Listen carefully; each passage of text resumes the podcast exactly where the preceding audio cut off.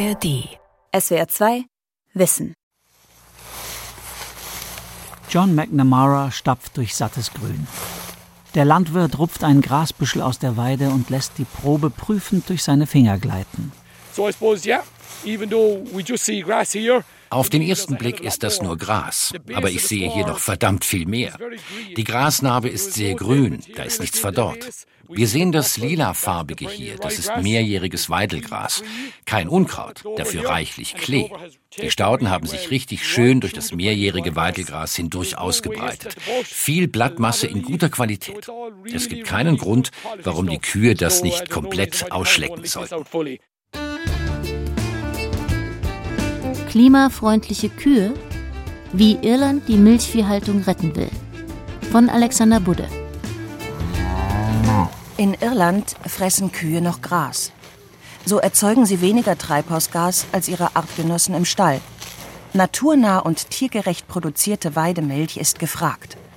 Doch Irlands Farmer produzieren für den Weltmarkt. Politik und Agrarlobby setzen seit Jahren auf Wachstum. Das rächt sich nun. Zu viel Nitrat im Wasser, zu viel Methan in der Luft. Ohne einen radikalen Kurswechsel kann das EU-Land seine Verpflichtungen zum Klima- und Umweltschutz nicht erfüllen. Und immer öfter suchen Dürre und Starkregen die grüne Insel heim, auf der mehr Rinder als Menschen leben. Die Viehhalter müssen sich darauf einstellen und zugleich das größte Problem aus klimapolitischer Sicht in den Blick nehmen die schiere Menge des Treibhausgases Methan, die tagtäglich von den Weidetieren ausgestoßen wird. In Regierungskreisen wurde zuletzt ein radikaler Schritt erwogen. Der Abbau des Viehbestands um 200.000 Rinder zum Wohle des Klimas. Landwirte sollen eine Entschädigung erhalten, wenn sie Tiere keulen. Die Grafschaft Limerick im Südwesten der Republik Irland. Hier beim kleinen Ort Ballylanders bewirtschaften John McNamara und seine Frau Olivia 115 Hektar Grünland. In ihrem Milchviehbetrieb werden 250 Kühe gemolken. Schwarzbunte Holsteinrinder, langbeinig und muskulös, grasen neben viel kleineren und leichteren Jersey-Kühen mit hellbrauner Fellfärbung. Ab und zu trottet ein besonders neugieriges Tier heran, schnüffelt mit feuchter Schnauze am Mikrofon des Reporters. It's vitally important that you walk the farm once a week. That's how you gain your information about the farm. John McNamara hat sein Weideland mit mobilen Elektrozäunen in einzelne Parzellen aufgeteilt. Mehrmals die Woche laufe er diese Koppeln ab, erzählt er. In jeder einzelnen misst der Farmer den Grasaufwuchs. Sämtliche Informationen, vom Nahrungsbedarf seiner Kühe bis zur Menge des weidereifen Grases, sind auf einer Karte verzeichnet, die am Eingang zum Melkstand hängt. Anhand dieser Daten dirigiert McNamara seine Milchkühe über ein ausgeklügeltes Netz aus Wegen, Zäunen, Tränken. Die Tiere sollen genau dann auf eine Koppel kommen, wenn das Gras dort die perfekte Wuchshöhe hat. Die Iren sprechen vom Dreiblattstadium. Nicht zu hoch, aber auch nicht zu niedrig. Dann hat das Gras den höchsten Nährstoffgehalt, Protein und Energie. Meist stehen die Tiere 24 bis 36 Stunden auf einer abgezäunten Weidefläche. Dann folgt der Wechsel auf eine andere Parzelle, wo das Grün frisch nachgewachsen ist. Die irische Weideplanung ist eine Wissenschaft für sich. Sie zielt darauf ab, aus dem vorhandenen Gras möglichst viel Milch zu erzeugen. In den letzten sieben Jahren steigerte das Land die produzierte Milchmenge um 50 Prozent auf über sieben Milliarden Liter pro Jahr. 80 Prozent davon werden ins Ausland verkauft, als Milchpulver, Butter, Käse.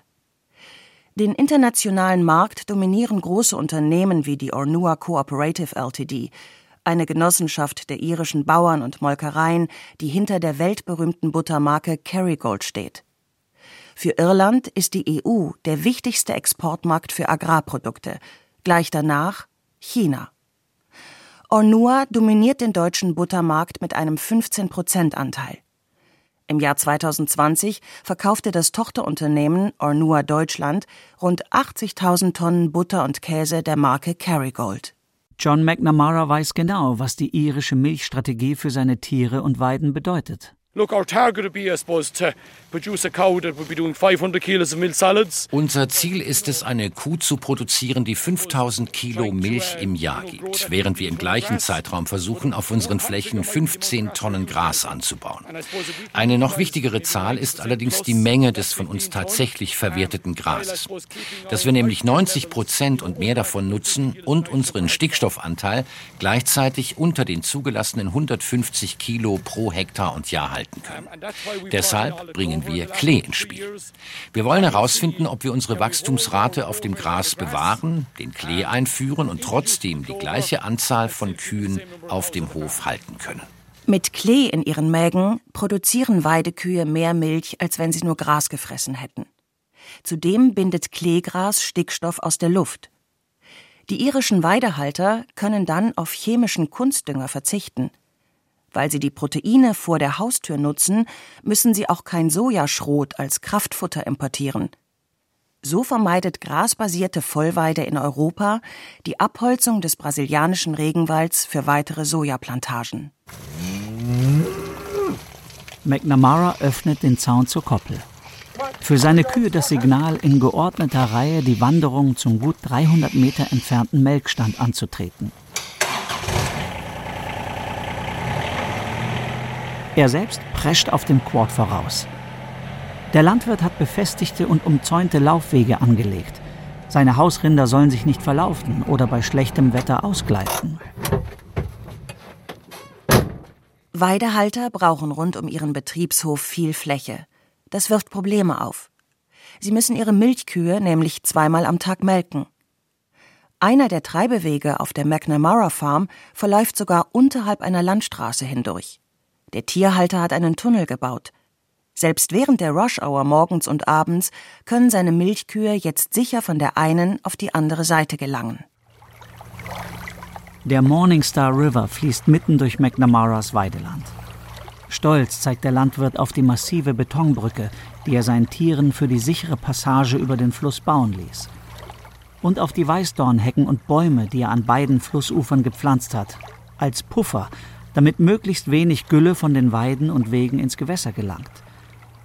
Die staatlichen Fördermittel für den Gewässerschutz hätten seine Ausgaben nicht gedeckt, betont er. Die Botschaft soll hängen bleiben, dass der Betriebsleiter für Tierwohl und Umweltschutz weder Kosten noch Mühen scheut.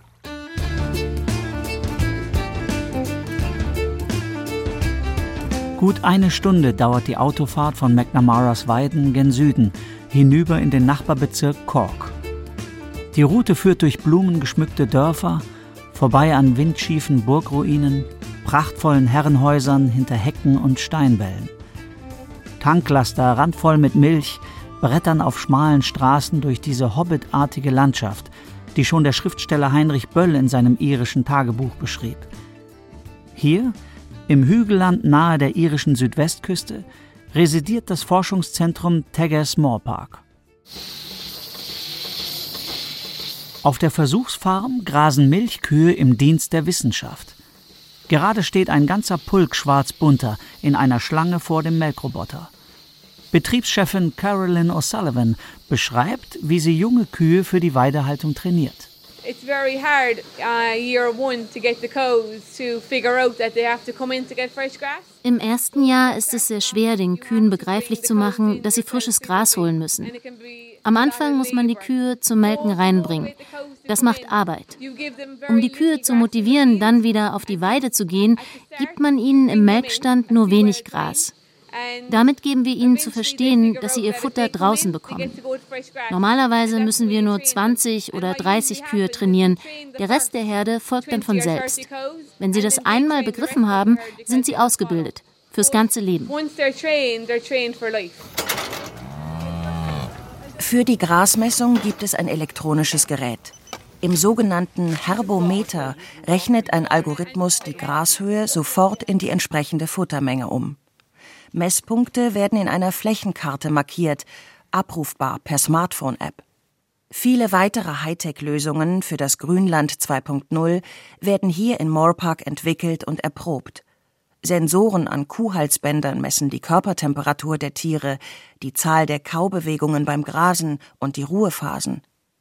ein vollautomatisches System aus Transpondern, Schleusen und Toren sortiert bei Bedarf kranke oder trächtige Tiere aus der Herde. Die Anfänge der Forschung in Moore Park gehen auf das Jahr 1959 zurück, sagt Institutsleiter Michael O'Donovan. Erst standen Rinder für die Fleischproduktion im Fokus. Nach dem EU-Beitritt des Landes im Jahr 1972 verstärkt auch das Milchvieh. Wir sind von einem geringen Grasanteil in der Ernährung unserer Milchkühe zu einem Anteil von fast 85 Prozent Gras übergegangen, wobei versucht wird, den Einsatz von Futtermitteln so weit wie möglich zu reduzieren und so viele Kosten wie möglich aus dem System herauszuhalten. Das Forschungszentrum wird anteilig von der Regierung und den Landwirten finanziert. Rund 1200 Menschen sind an 55 Standorten beschäftigt. Im Durchschnitt halten irische Milchbauern nur 80 Kühe auf ihren Höfen und verfügen über rund 50 Hektar Grünland.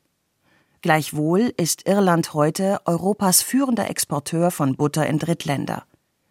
Steuerliche Anreize, günstige Pachtverträge, umfassende fachliche Beratung und das feuchte, frostarme Klima machen es möglich. Die höchste jemals gemessene Temperatur liegt bei 33 Grad Celsius. Selten wird es kälter als minus 10 Grad. Irland ist vom Nordatlantik und der irischen See umgeben. Der Nordatlantikstrom zieht vorbei. Der warmen Meeresströmung verdankt die grüne Insel auch das üppige Pflanzenwachstum. Die Vegetationsperiode sei in Irland drei Monate länger als auf dem europäischen Festland, erläutert Michael O'Donovan. Im Schnitt bis zu 300 Tage im Jahr können die Kühe draußen auf der Weide stehen. In der Genetik ihres Milchviehs setzen die Iren auf eine niedrigere Milchleistung, oft nur halb so hoch wie die moderner Hochleistungskühe. Die irischen Kühe sind darauf gezüchtet, dann Milch zu geben, wenn das Gras wächst. In einem Zeitfenster von sechs bis zwölf Wochen müssen alle Kühe gekalbt haben, damit sie beim großen Weideauftrieb dabei sein können. Es muss nicht unbedingt eine 10.000 Liter Kuh sein, aber es kann eine 5.000 Liter Kuh mit sehr hoher Milchtrockenmasse sein, die viel Milchfett und Milcheiweiß enthält. Milchseen und Butterberge waren die Folgen einer europaweiten Subventionspolitik in Nachkriegszeiten. Die unweigerliche Folge Überproduktion, Preisverfall. Dann wurde die Erzeugung begrenzt. Jeder EU-Mitgliedsstaat erhielt fixe Garantiemengen. Doch diese Regelung lief 2015 aus. Seit dem Wegfall der sogenannten Milchquote setzen Industrie und Politik in Irland konsequent auf Export. Mit dem Verkaufserfolg wuchs der Viehbestand. Auf der Insel leben heute neben fünf Millionen Menschen auch mehr als sieben Millionen Rinder, davon 1,6 Millionen Milchkühe. Und die produzieren weit mehr Gülle, als die Nitratrichtlinie der EU erlaubt. Für irische Landwirte mit intensiver Viehhaltung gibt es eine Ausnahmeregelung. Allerdings müssen sich die Betriebe an bestimmte Vorschriften halten, etwa verschärfte Kontrollen der Wasserqualität. Außerdem muss Irland den Stickstoffeintrag durch Kunstdünger bis 2030 auf rund 300.000 Tonnen pro Jahr reduzieren. Michael O'Donovan sagt, das Nitratproblem sei lösbar. Mit besonderer Inbrunst setzt sein Team auf die Erforschung von Kleegras. Wir haben uns angeschaut, welche Pflanzen es gibt, die Stickstoff binden können, nämlich Leguminosen. Sie können Kunstdünger ersetzen. Trifolium rapa, Weißklee, der auch in Deutschland vorkommt, ist eine dieser Arten, die etwa 100 Kilogramm Stickstoff pro Hektar und Jahr binden kann. Wir haben 15 Jahre lang geforscht, um herauszufinden, was die beste Methode ist, die beste Weideplanung, die genau so viel Klee in die Grasfläche einbringt, damit wir unterm Strich die optimale Menge an gebundenem Stickstoff erhalten. Optimales Gras auf der einen Seite optimale Kühe auf der anderen. Die nächste Herausforderung besteht darin, eine Kuh mit geringem Treibhausgasausstoß und niedrigem Kohlenstofffußabdruck zu entwickeln, die zugleich hocheffizient und äußerst fruchtbar ist. Fermentiertes Gras und Kraftfutter aus dem Trog. Ein typisches Kuhfrühstück in Deutschland. Was uns die idyllischen Postkartenmotive auf den Milchverpackungen im Supermarkt vorgaukeln, entspricht nicht der Realität. Immer größere Ställe werden gebaut, in denen die Tiere ganzjährig gehalten werden. In ganz Europa sinkt die Zahl der weidenden Kühe von Jahr zu Jahr. In Deutschland in den letzten zehn Jahren um gut 20 Prozent. Nur noch jede dritte Kuh kommt hierzulande auf die Weide, sagt Anne Hamester, Fachreferentin beim Nutztierfachverband Pro Vieh. Das ist im Vergleich zu anderen Tierarten sogar noch richtig, richtig gut. Leider geht dieser Anteil aber sukzessive zurück. Überall nimmt die Stallhaltung zu und die Weidehaltung ab, weil sie ganz stark mit dem Strukturwandel zu tun hat. Wenn sich Betriebe deutlich größer entwickeln und beispielsweise von 50 gehaltenen Kühen auf 200, möglicherweise auch auf 500 oder auch 1000 Kühe wachsen, dann liegt in den allerwenigsten Fällen so viel Grünland um diesen Hof vor, dass man all diese Kühe dann auch wirklich raustreiben kann. In einem modernen Boxenlaufstall bringen Kühe mehr Leistung. Die Wiederkäuer, die sich artgemäß von Gras, Kräutern und Heu ernähren, werden dort nämlich mit Kraftfutter aus Mais, Raps und Soja versorgt. Die Kehrseite der modernen Massentierhaltung hierzulande ist eine, verglichen mit Irland, viel größere Nitratbelastung der Böden. Und auch für die Treibhausgasbilanz ist die Stallhaltung schlecht, sagt Johannes Isselstein, Leiter der Abteilung Graslandwirtschaft an der Universität Göttingen. Zwar könne der Methanausstoß von Hochleistungskühen im Stall wegen der besseren Verdaulichkeit von Kraftfutter sogar geringer ausfallen als bei Weidekühen. Wenn man allerdings die Systemgrenzen etwas weiter setzt und betrachtet, woher kommen eigentlich die Futterstoffe, die in der Milcherzeugung eingesetzt werden und unter welchen Bedingungen werden diese Futterstoffe produziert, so kann sich das Bild umkehren, weil durch den Import von Futtermitteln, beispielsweise aus Übersee, an anderer Stelle Umweltschäden entstehen können. Denken wir beispielsweise an den Sojaanbau auf Rodungsflächen in tropischen Gebieten. Anne Hamester von Profi sieht weidehaltende Betriebe auch in Sachen Tierwohl und Tiergesundheit klar im Vorteil. Sie verweist auf Studien, nach denen Kühe in Stallhaltung häufiger krank werden als ihre Artgenossen auf der Weide.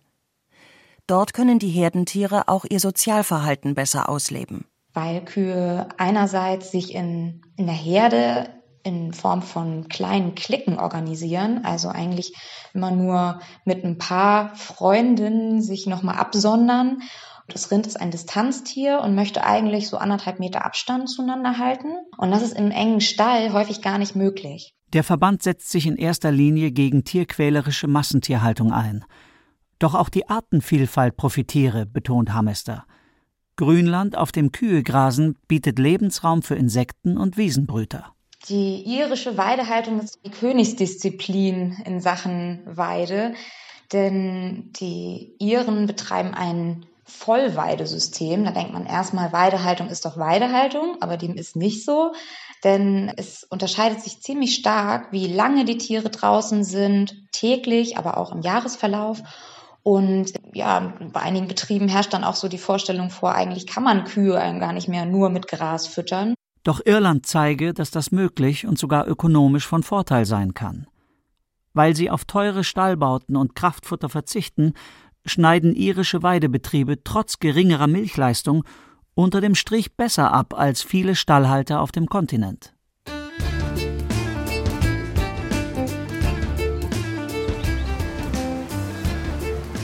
Zurück nach Irland.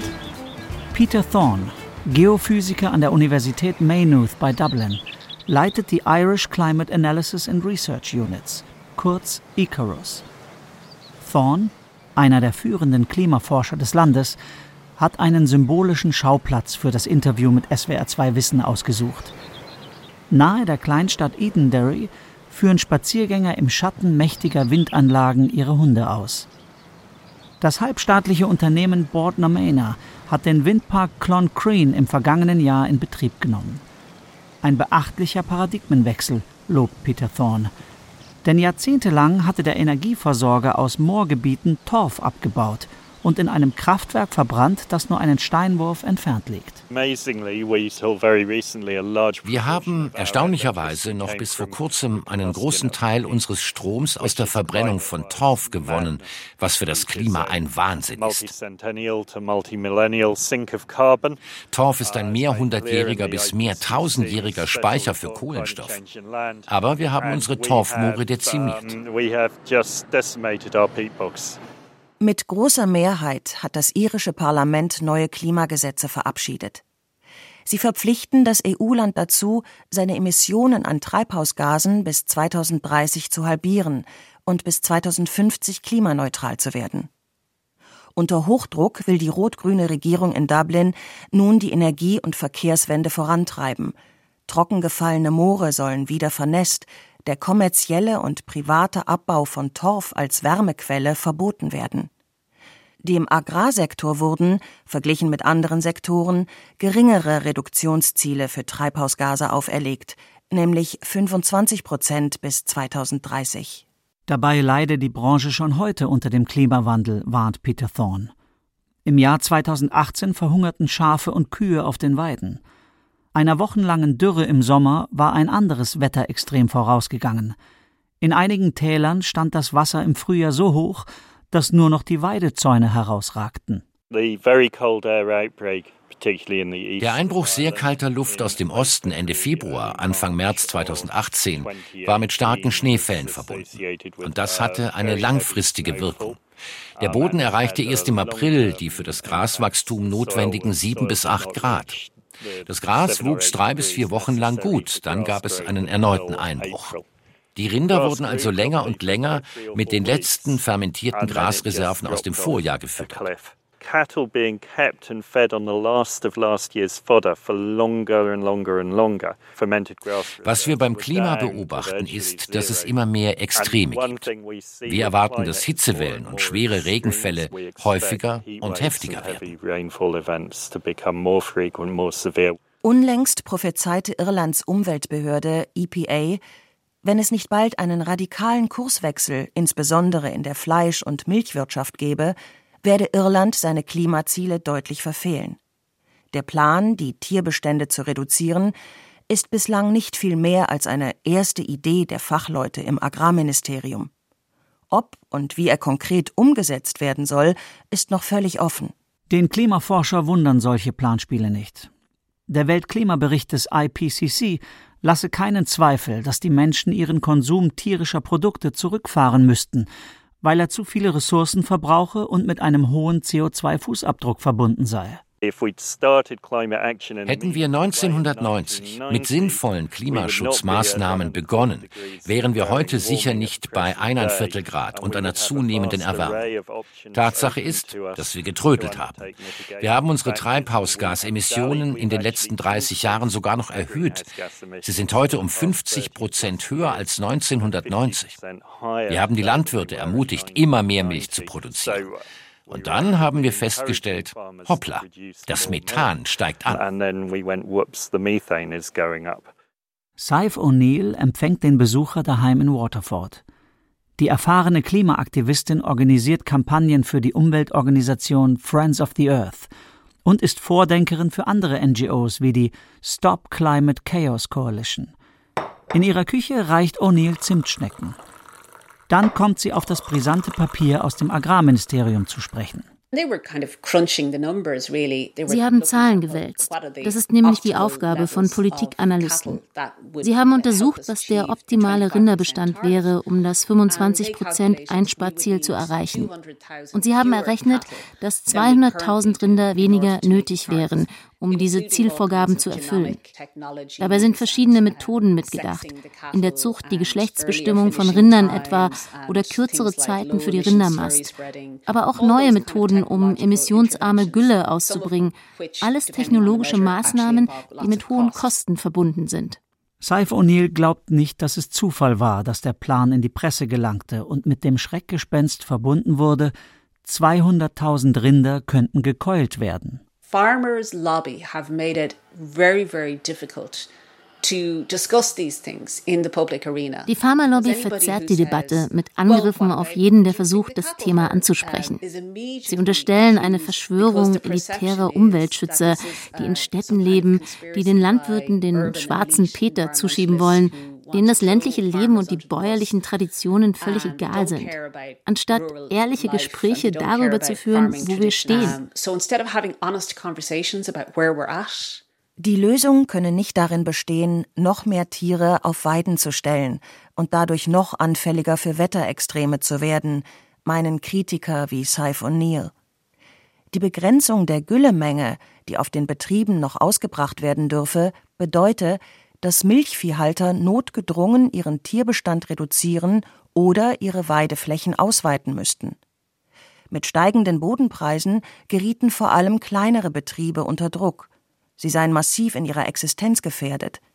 Der Strukturwandel zu immer größeren Betrieben werde auch in Irland voranschreiten, wenn es für die Farmer keine neuen Perspektiven gäbe, den Obstanbau oder das Pflanzen von Bäumen etwa. So the graph of the first one, she's had regular cycles all the way back along. So this cow has had a difficult calving last year. Im Melkstand auf der McNamara Farm fachsimpelt John am Abend mit seinem 21-jährigen Praktikanten Carl O'Brien darüber, ob die Temperaturwerte einer Kuh auf eine Verstimmung der empfindlichen Mägen hinweisen könnten. Die beiden haben ihre Smartphones gezückt, blättern sich durch die farbigen Diagramme der Diagnose-App. Auch Karls Familie hält seit Generationen Milchkühe. Der 21-Jährige erzählt, dass er nach Feierabend noch auf dem väterlichen Hof die Kühe melkt.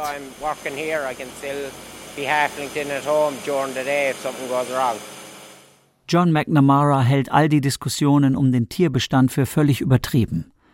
Er glaubt fest daran, dass die irischen Weidehalter mit ihrem naturnahen Premium-Produkt eine Zukunft haben. Es ist frustrierend, wenn solche Pläne aus heiterem Himmel auftauchen.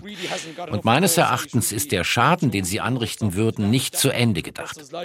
Schließlich haben viele Landwirte in den Jahren seit dem Wegfall der Quoten sehr viel Geld in ihre Höfe gesteckt. Und dass so jemandem, der hoch verschuldet ist, gesagt wird, dass er seinen Kuhbestand reduzieren muss, nachdem ihm doch gerade erst geraten wurde, seinen Betrieb zu vergrößern, das ist sicherlich nicht der richtige Weg. Wenn ich Klee in das Gras einsähe und auf diese Weise den Stickstoffanteil reduziere, wenn ich mehr Gras anbaue, auf die Vorschriften und den Besatz achte, vielleicht auch ein paar mehr Hecken pflanze und mehr Wildtiere auf dem Hof dulde, dann wird dieser Betrieb nachhaltig und rentabel sein.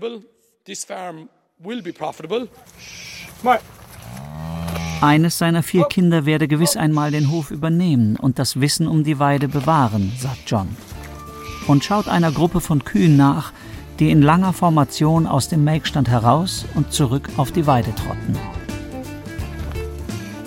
SWR 2 Wissen Klimafreundliche Kühe, wie Irland die Milchviehhaltung retten will.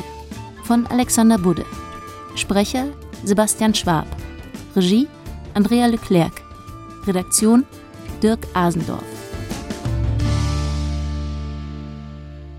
SWR 2 Wissen. Alle Folgen in der ARD Audiothek. Manuskripte und weitere Informationen unter swr2wissen.de